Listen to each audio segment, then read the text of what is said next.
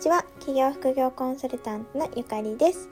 本日のテーマはビジネスで結果を出す人のたった一つの法則ということでお話ししていきたいと思います。私はですね今会社員として働きながらフルタイムのワーママなんワーママなんですけれどもそれ以外にパラキリアカデミー TCA という企業塾を運営していたりあとは別の事業っていうのをいくつかやっています。でその複数の事業っていうのが割と最近立ち上げていていつ2月ぐらいから立ち上げているものなんですけれどもあのある程度こう利益っていうのが月々まとまって出ていてかつあの人を雇っているというかあの何人かその人にお仕事をお願いしてその方たちとチームを組んでやっているっていう感じのお仕事なんですよね。でちょっとこの事業内容は今度紹介したいなって思っているんですけれども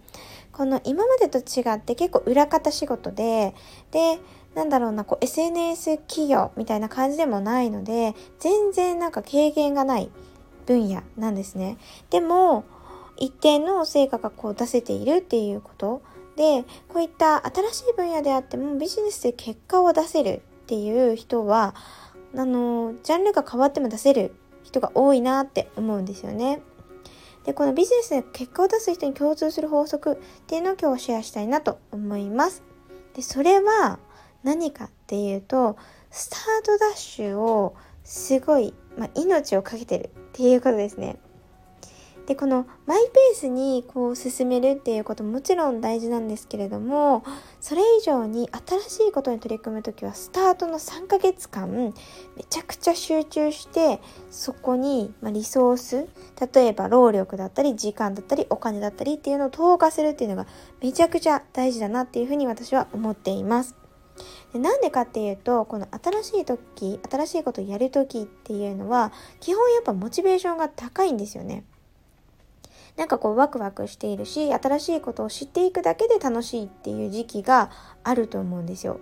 一定ねそれはなんかビジネスに限らず学びだったりとかお稽古だったりとかも全部そうかなって思うんですけれどもただ3ヶ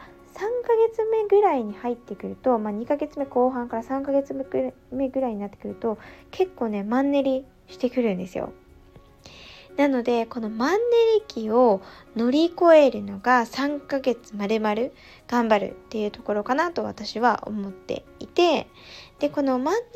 リのなんかだれる時期ですね。なんかちょっとうまくいかないとかっていうこともちょっとずつこう出てきたり、なんかずっとやっぱり、あの、すぐにうまくいきます100%っていうことはやっぱり少なくて、特にビジネスではぶっちゃけああの、ある程度こう失敗して当たり前ぐらいの感覚で始めた方がいいかなと思うんですよね。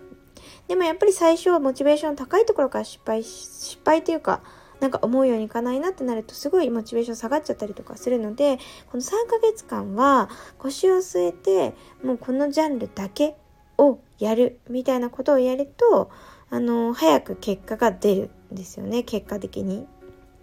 なのでこの2ヶ月目ぐらいでちょっと手を抜いてしまうというかモチベーションが下がってしまったり継続ができなくなってしまうと3ヶ月目4ヶ月目がより苦しくなるんですよ。なんですけど2ヶ月目ぐらいちょっと苦しくなってきたかなっていう時期にある程度もうロックして時間を例えば決めるとかあのこれやってから必ず寝るとかそういう感じで自分のコミットする LINE っていうのを決めてあのコミットし続けるっていうことをやると3ヶ月やったらもう普通になるんですよねそれが。でしかも3ヶ月やるとまあまあ結果もついてくることが多いのでそこからモチベーションがさらに続きやすくなるっていうことがあります。なのでこう結果がすぐ出るっていうのはこう売り上げが上がるとかお客様から反応がもらえるっていうことかもしれないんですけれども、まあ、その先におそらくその3ヶ月目って言わずに6ヶ月1年2年5年とかその先に皆さんが叶えたい、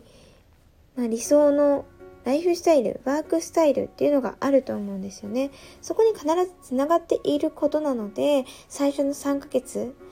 うん、テレビを見ないとか、あの、漫画が大好きな方だったら漫画を読む時間を削るとか、ちょっと生活、